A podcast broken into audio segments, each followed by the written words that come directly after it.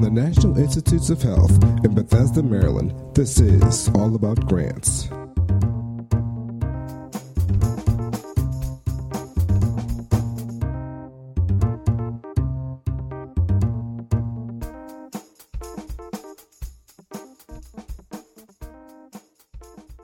Welcome to another edition of All About Grants. I'm Megan Columbus, your host from the NIH Office of Extramural Research.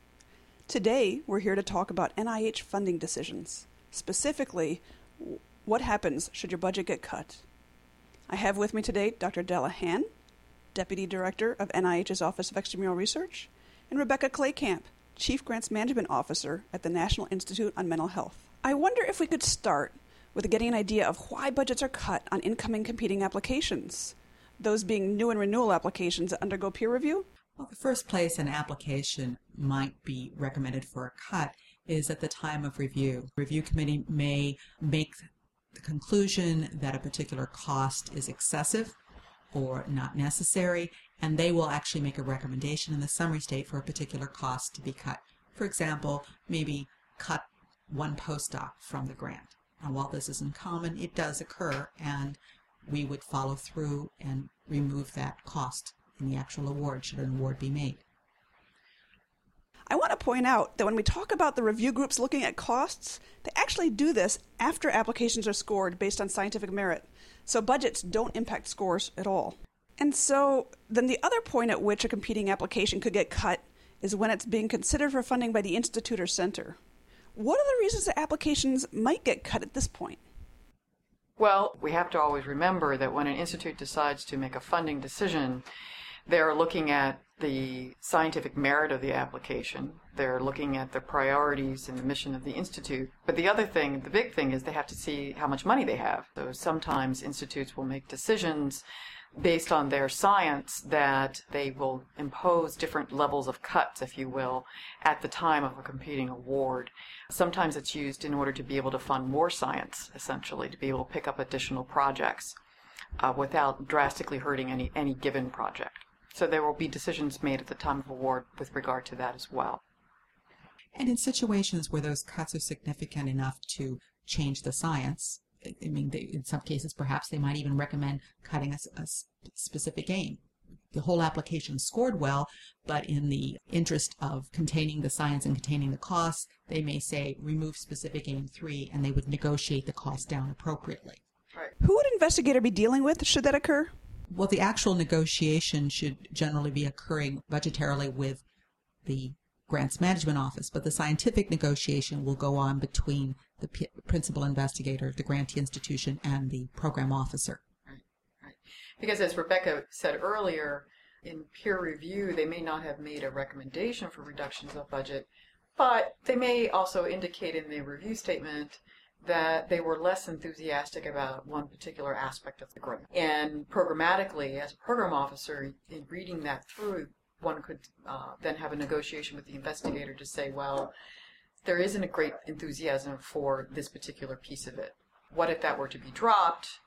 And in so doing, that would have implications for budget. So that it can happen essentially as a consequence of the kinds of co- scientific comments that are coming out through the review process. That program could also have those kinds of negotiations. Or even in a situation where perhaps one of the specific aims really doesn't align itself as well with the Institute's mission.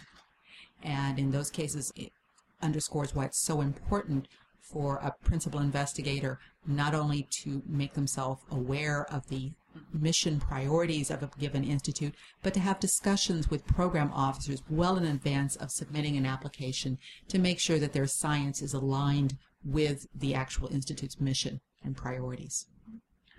Should the aims of the project be negotiated down, what kind of documentation would be expected from the investigator or from the institution? They will have to submit revised specific aims to detail exactly what they're agreeing to reduce in terms of the science, and then to accompany that a revised budget that would match the actual work to be done. So, what are the other reasons that budgets might be cut that are more administrative in nature? Well, the more common reason that a budget is cut outside of cost is in the actual review of a budget, and that is after an application is selected for payment. Then the application budget is reviewed both by program and grants management. Program helps grants management understand if certain costs are scientifically appropriate. Then grants management will review the costs to determine their allowability, their allocability, and their reasonableness. Now, reasonable, reasonableness is the easy one, but the other two usually uh, provide confusion for people. Allowability is allowable both according to the terms of the FOA. In, in other words, certain costs may be considered unallowable for a particular funding opportunity, and it's important for the PI to read the FOA carefully to be sure to not include costs that are unallowable. It's also with regard to the cost principles, where certain costs are allowable or unallowable in keeping with cost principles. That's why it's very, very important for a principal investigator to work both with their departmental administrator and their institutional grants and contracts offices, preparing budgets early so there's time to review for issues of allowability to make sure budgets are appropriate. And then issues of allocability, whether or not a particular item can be directly allocated to a particular budget. Let me give you an example of something. So an investigator goes, I would like to put my journal subscriptions in my grant budget. Generally speaking, that journal subscription cannot be directly allocated to that specific research. It has a common benefit over all the research. And in fact, probably that investigator would be wanting to pay for those journal subscriptions regardless of whether they have the grant or not. So that generally is considered an unallocable cost.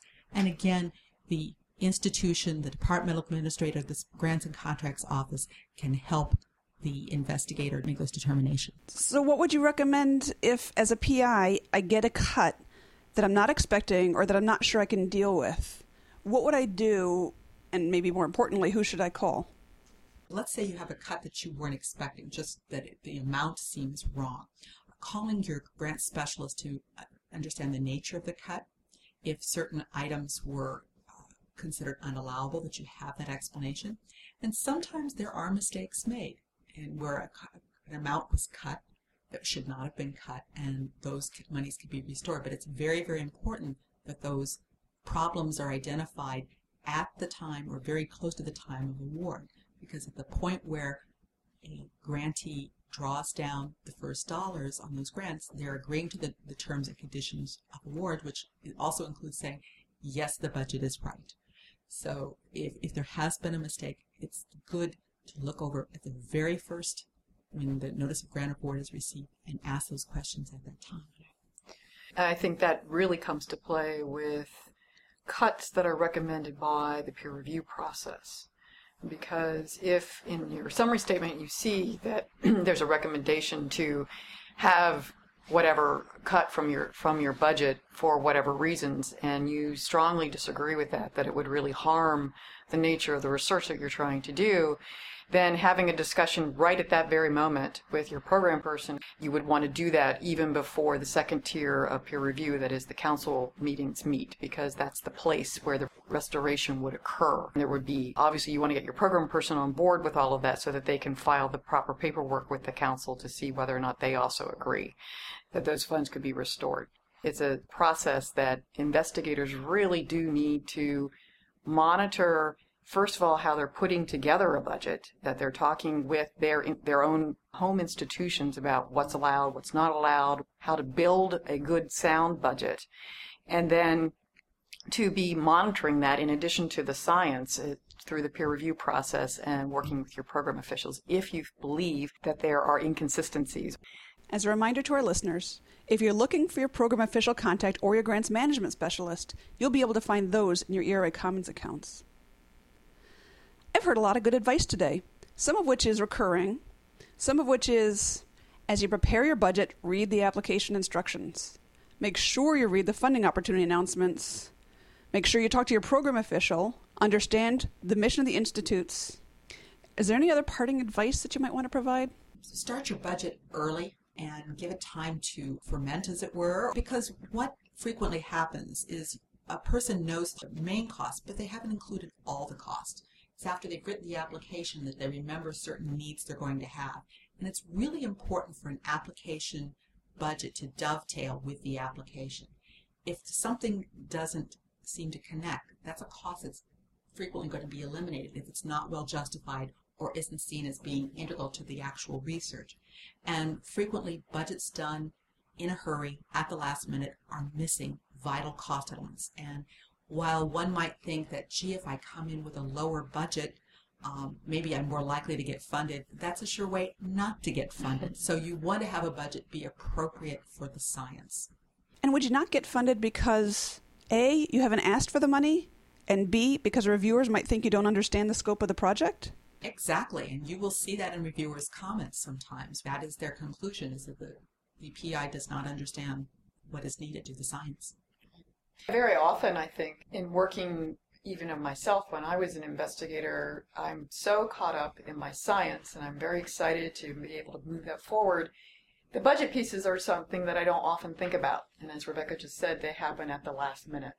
And I think, particularly for newer investigators, building in those conversations earlier in the process in terms of talking with either more senior investigators as well as your institutional officials who deal with budget can really be an ounce of prevention as one goes forward. And the last thing you want to do is estimate cost. It really is so valuable to cost things out. And again, that investigator doesn't need to do that themselves.